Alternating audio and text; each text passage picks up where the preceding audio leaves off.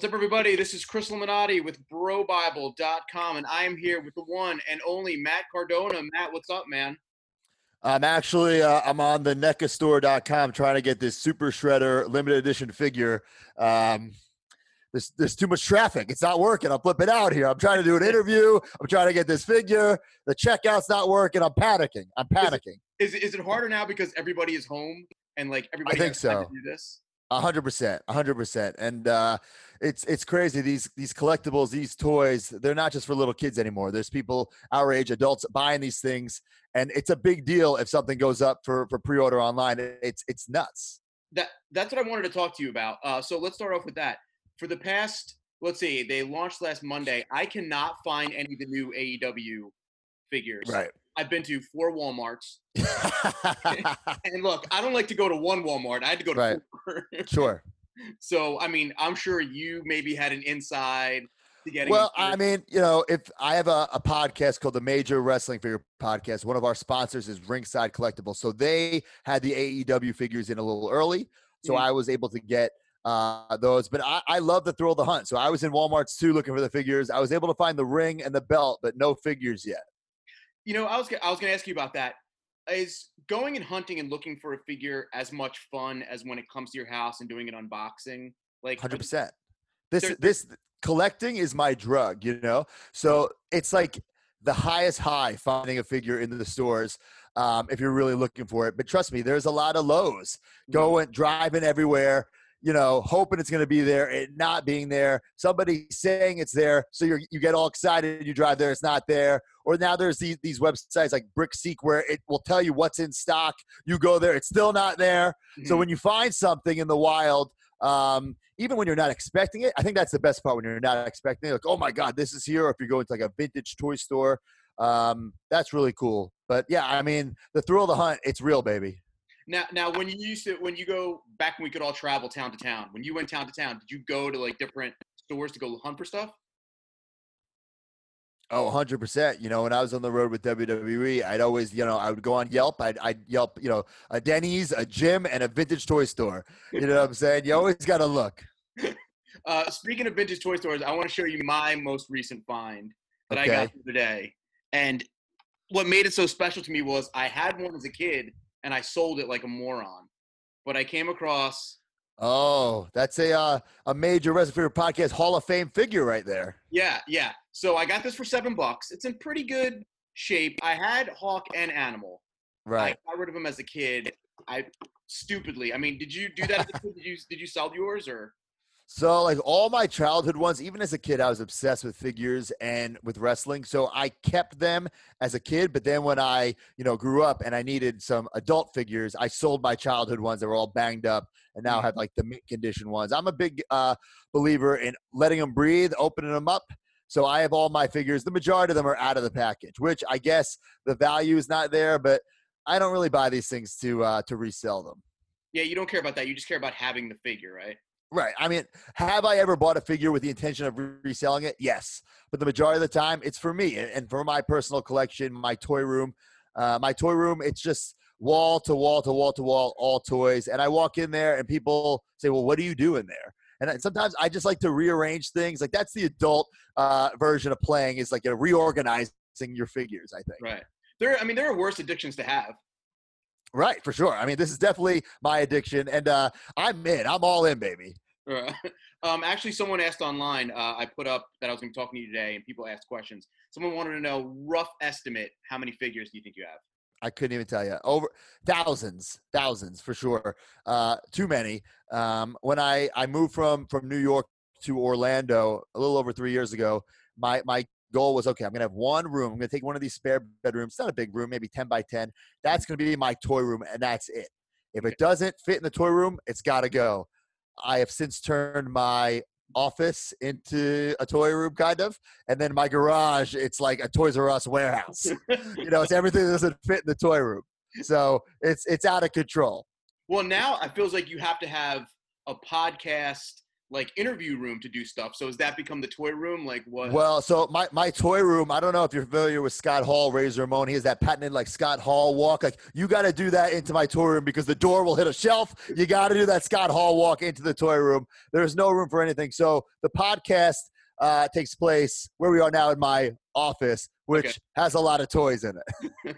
Okay. Is there a desk in there? There is a real desk. We're on a desk right now. So there's a desk. Does the desk have toys in it? On it. On it. Not in it. On it. Okay.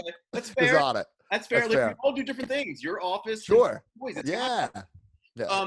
Going back to the buying stuff, have you ever bought a figure specifically just to trade it to somebody else for something they had? Not really, but sometimes like for instance, let's say this just happened to me with some Ninja Turtles figures. I was looking for this Rocksteady and Bebop. But the guy had all four Turtles and Rocksteady Bebop would only sell it as a set. Mm-hmm. So I sold my four Turtles to, you know, I bought these guys. I had to buy these Turtles just to really flip those Turtles just to get the Rocksteady Bebop. So stuff like that happens often. But I usually don't buy things knowing that someone else is going to need it because the majority of the time, like, it sounds horrible to say, but I'm the Michael Jordan of wrestling figure collecting. Nobody really has you know, things that I need. And if they do, they don't have it for long. So are we ever going to see like a Last Dance type documentary on your toy figures? It might have to happen. It might have to happen because believe it or not, there is drama and controversy in the toy business. Not everybody loves me in the toy business. There's a lot of haters out there. All right, a lot of people don't like Matt Cardona in the toy business. Let's talk about that. Why? Okay. Number one. So when Brian Myers and I started the Major Wrestling Figure Podcast, you know, we started, you know, we were two WWE superstars who, you know, we had access to companies like Mattel or the ear of people who were running other toy companies. So we had like this like insider knowledge. We were calling each other the Michael Jordan and the Scottie Pippen. And there were some other people out there who had Wrestling Figure Podcasts who thought we copied them. You can't listen. You can't invent podcasts. Everyone has a podcast. Everyone has something, right? It's all one hobby, all one community. So that's ridiculous anyway. But people think they really believe that I think I have the best collection ever, the best collection in the world. That's not true. It's just a gimmick. I don't really think I'm the Michael Jordan of wrestling figure collecting. It's a catchphrase to sell more toys, sell shirts. But people, you know, people don't like that. People also don't like that I will open up. I'll buy a rare figure, right, or hard to get figure. And I'll let him breathe on camera. I'll destroy that box. And people are pissed. People are pissed, but I don't care. I'm not buying this to resell it. I'm buying it for me. And they don't like that I'm taking one.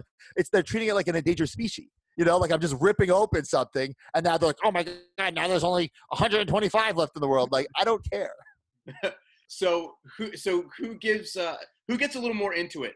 Wrestling fans or toy fans? Like, who's a little bit more, like, really hard to deal with? Oh man, it's bad because with the podcast you have wrestling fans, right, who are diehards, and then if you're a wrestling toy fan, you're a real diehard. Okay. You know what I'm saying? So good or bad. So you're either really into us or you really hate us. I can't believe you have heat for toy. I mean, I guess you would anything. It's unbelievable. I got a package to my house a couple of days ago, and it had I guess a couple of weeks ago by now, and it just had the catchphrases and slogans of the other wrestling career podcasts, like all over the package, like give these guys credit, like blah, because I bought something off eBay. And here's the thing now, if I'm buying something off eBay, I'd say 9 times out of 10, they recognize the name and they know where it's going. So probably not the smartest thing for me. No, you need like a PO box and an alias. I do have a PO box. Well, my alias was my real name for a while because you ruined that. Right, I ruined that. And I do have the PO box, but I'm too lazy to go there. It's like 20 minutes away. You know, I'd rather just come to the house. Did you ever pitch like an angle where like you did something with figures on TV? You know what I mean? Like, I don't know. No. I'll tell you what, we did pitch for the podcast to be a WWE thing while we were still there, and they wanted nothing of it. They didn't see the vision, you know. We wanted a WWE network show about toys. They didn't see the vision, which thank God they didn't, because we did it on our own, and now it's ours. And, you know, when we got released from WWE, it would have became theirs, you know. So thank God we're doing it on our own. Like, listen, I love figures. I love bringing awareness because, listen, it's 2020 now. you know, remember 40-Year-Old Virgin? That guy was a loser. He was a virgin, and he had all these toys. Like, it's cool now. I'm not a virgin, you know what I'm saying? It's right. Cool. So if adults can, you know, proudly collect comics or play video games, why can't they collect figures? That's all I'm saying. Yeah, I mean, there's no difference in, like you said, like anything that you collect. Like people, there's odder things that people collect. Like you go to someone's house and they have like 20 animals on the wall, animal heads. Yeah, like right. To me, that's way weirder than like a figure of a wrestler. Right. You know? Like to me, like I'm not a car guy, so I think it's weird if someone has like a bunch of expensive cars. To me, I think that's a waste of money. But right. I know they come in my toy room like, oh my God, you have this Rhythm and Blues Greg the Hammer Valentine prototype. Why would you spend that much money on it? I get it. I understand why people think I'm crazy. I get it. Uh-huh. But it's my passion, my hobby. You know, I'm not judging others. They shouldn't judge me. You know, what's the like one white whale that you don't have yet that you want to get? There's a couple things that are rumored to be out there, but we don't know. There's the underground wrestling figure community. It's pretty. It's small, but it's powerful. So there's a lot of collectors out there that are very private. So some things that, you know, you hear rumors that it might be out there, and there's rumors that there's this Hasbro Diesel figure that was never released. Now I do have the unreleased head and the drawing, so there's some sort of proof. But I have heard that there's an actual hand-painted sample of it. So if that ever came out, I would go nuts. So it's an actual, like somebody has the prototype before it ever became, it didn't even become a prototype. That is, because it never came out. But someone, there are rumors that someone owns the prototype. And now I own a prototype, an unpainted prototype head. So I know it got to that stage. Yeah. And I have the official Hasbro drawing. So I know it got to that stage. Did it get to the next stage? Right. We'll find out soon. Was it because he jumped to WCW? Like what happened? No, it was because the Hasbro lost the toy line in like 95. So there's a final set that never came out that was rumored for years. It was always rumored. And over the past couple of years, we found the drawings. I say we. The wrestling figure community has found the drawings and a lot of the heads. And then last year, two of the hand-painted prototypes popped up, a Doink the Clown and a Lex Luger. And I lost the Lex Luger on eBay, and it broke my heart. The guy, he got me. They just sniped me last minute. But thank God he did. It was an expensive figure, so I'm glad. What's with that Lex Luger? The guy, I had suspicion that the guy was buying this just to try to flip it back on me, and I was correct. He bought it, held on to it for a couple months, and then tried to sell it to me for like with $5,000 added to the price tag. I said, "No thanks, bro." Mm-hmm. Now, let's say, you know, I saw on your timeline that you posted, so Kamala passed away yesterday. Yes. When something like that happens, does that change the value of his toys? Like, do people start looking for his toys more? I think temporarily, but I think long-term it'll kind of like even out. Okay. You know, so I think right now it's fresh in the minds. And not just when someone dies, when something, you know, for instance, there was a show called The Dark Side of the Ring. Yes. It's a very cool show. And there was an episode on New Jack. So all of a sudden, all those New Jack figures like went through the roof. Will it eventually settle down? I think so. But, you know, it's supply and demand, baby. You know, that's what it is. Yeah. Do figures like this tend to go for more? Because AWA really didn't put it together any, you know. Yeah. So there are a couple AWA figures that I don't have. And not only do I not have them, I don't even know where to get them. Like they're that hard to get. So, like, of course, they're on like my save search listing. It's like AWA of like the Sheik. I'm trying to think. I can go to my saved searches and see who it is. Did you get that figure? Like, did you get the Ninja Turtle one? No, I stopped trying.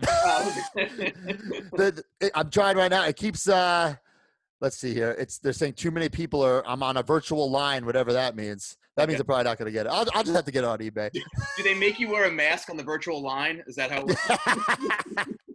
I'm just pressing check out. Nothing's happening now. You probably bought 50 and you don't even realize it. I'll take it, baby. I'll take it. So you're the safe search. I used to have as a kid, I remember I had the Fabulous ones. Yes. Go with the Road Warriors. Yes. And I feel like I had one more guy from the AWA line. I don't remember who it was. And the one that drives me nuts to this day. So a friend of the family used to work for a limo service. And he used to take wrestlers so I'm right in the middle of Jersey, and I'm like 45 minutes from Philly, like an hour and 15 from New York. So he used to drive guys limo back and forth to wherever they were going. He drove Flair like all the time. Oh, wow. And one time he was nice enough. So he went to the store, got me the 1991, like, I think it was like 91-ish. Flair, had Flair autograph the box, gave it to me. I don't know where the hell I put it. Yeah. God knows where. And, like, at the time, I was like, this is awesome.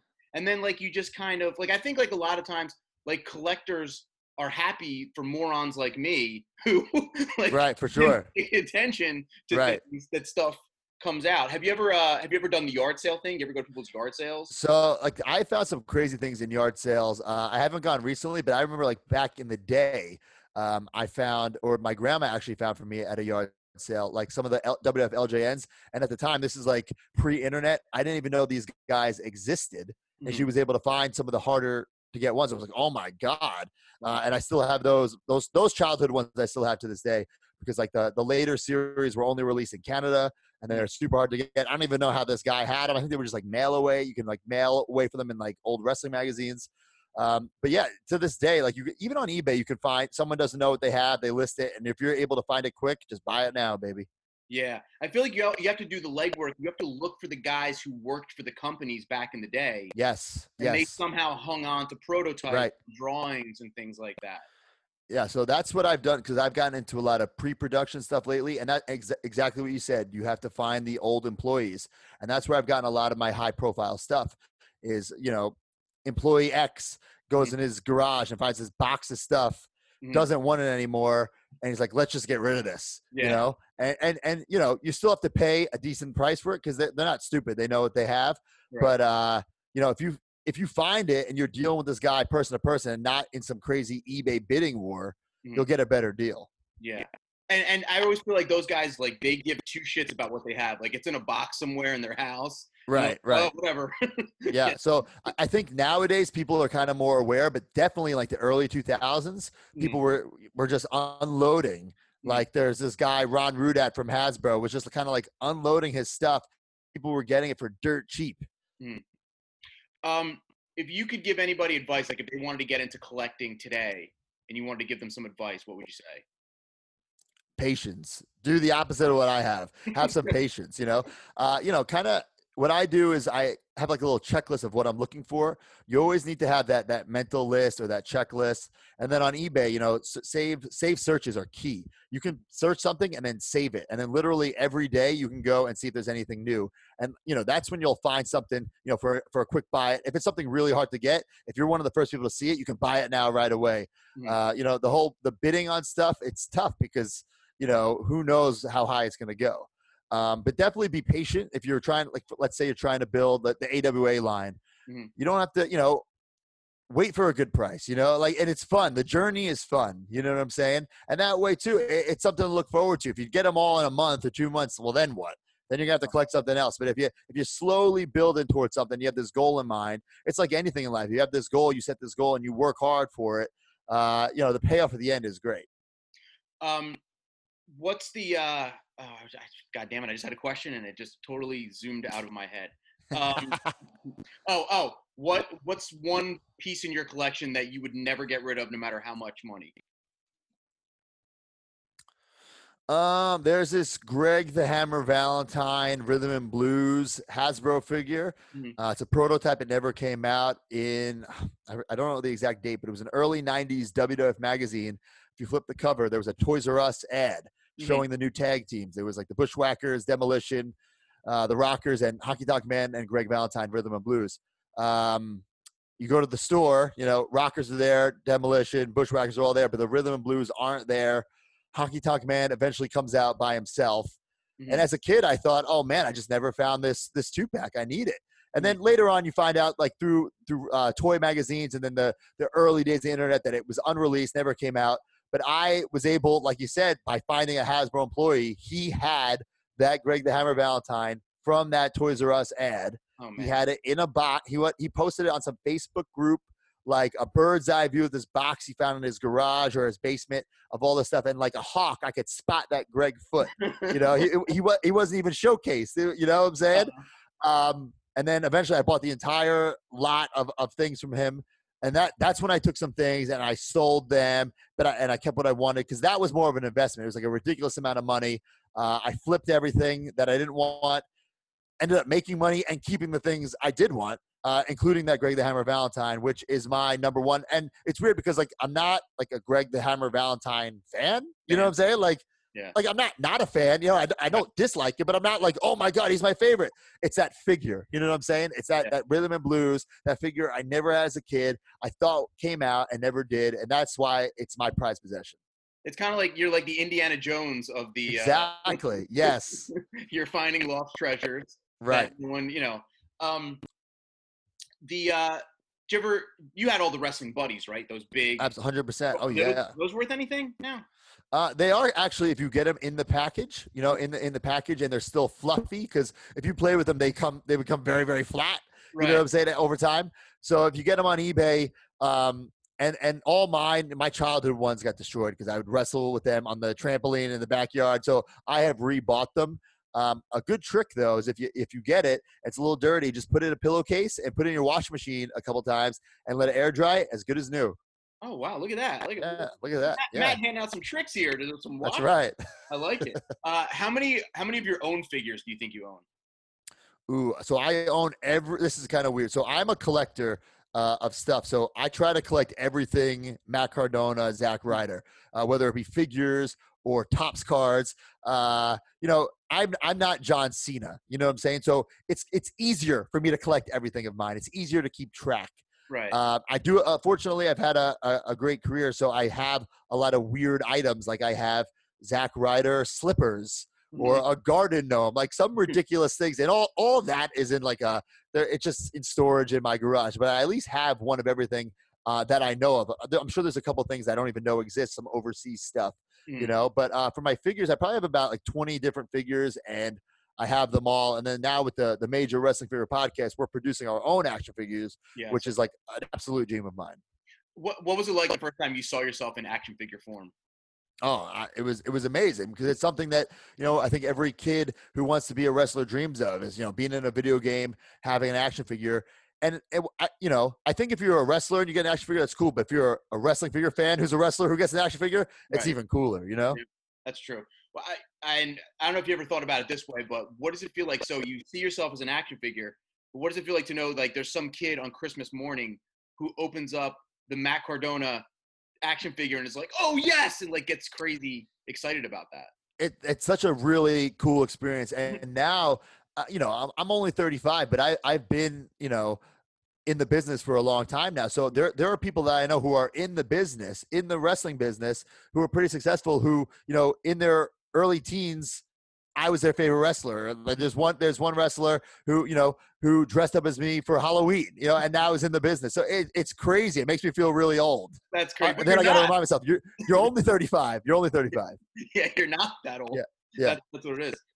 So let's talk about wrestling for a couple minutes, since, you know, that is your main profession. Sure. So AEW, is that a full-time contract? How's that working? Yeah, so I only have a couple dates signed, but I didn't go there just to get a new T-shirt. You know, I'm there for the long haul. That's the goal. That's the plan, to show the world what I can do, to win some championships and to have some fun. And it's a great environment there. You know, the past 2 weeks I was there, I loved it. It was great. It was, you know, it was weird being like the new kid in school. You know, meeting all these new friends and stuff like that. But, you know, the reception online has been great. Of course, a couple of haters, whatever. It's life. Going to happen. But I was very happy with my performance, and I can't wait to do more with them. You know, people always concentrate on the negative that's happened with the COVID-19 thing. Have there been any positives, like, with wrestling? You're not wrestling in front of a big audience anymore, but it's probably not as hard on your body because you're not going out there night in and night out. Right. That's for sure. I mean, of course, the situation of this world, not just the wrestling business, but this world, it's crazy, something none of us could have predicted, and we're all adjusting to it, right? We're all adjusting to it in our own way. And, you know, with the Major Wrestling Figure Podcast, we were afraid, like, oh, no, like, what's going to happen with, like, our podcast? Like, our main, you know, our business model is, like, people buying figures and wanting to buy our merchandise and stuff like that. I can't – the business has boomed for the podcast. I think people are, they just want to, you know, they want an escape. They want some content. They want to consume content. They want an escape from reality. So they've been like listening to our podcast. We have a subscription service. It's unbelievable. So I thank our fans for that. But, you know, I think when everything turns around and the wrestling business, you know, and there's fans in the seats, we can do more independent shows and, you know, stuff like that. I think the wrestling business is going to be hotter than ever because the wrestlers are excited. The fans are excited. And, you know, they just want to see wrestling. Yeah.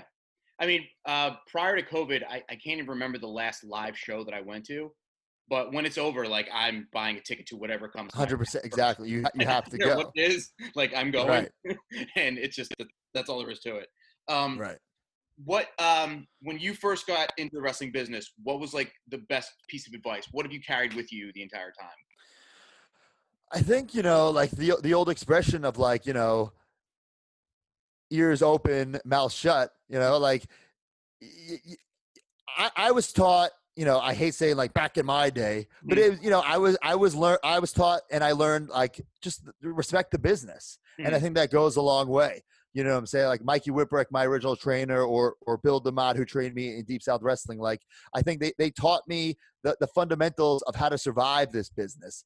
And, you know, Bill DeMott made me very mentally tough where nobody, because there's going to be a lot of highs and lows. There's going to be a lot of mind games, a lot of politics, and you can't let things get to you. And if they get to you, you can't show it. You know what I'm saying? You can't sell it. You gotta, you know, I gotta keep moving forward. And, you know, this, I wasn't really taught, but I think it's very important is that you can't just whether it's wrestling or whatever job you're in, you can't just love it when things are going your way. You know what I'm saying? Because it's easy to love it when you're the champion and you're undefeated and you're on every pay-per-view.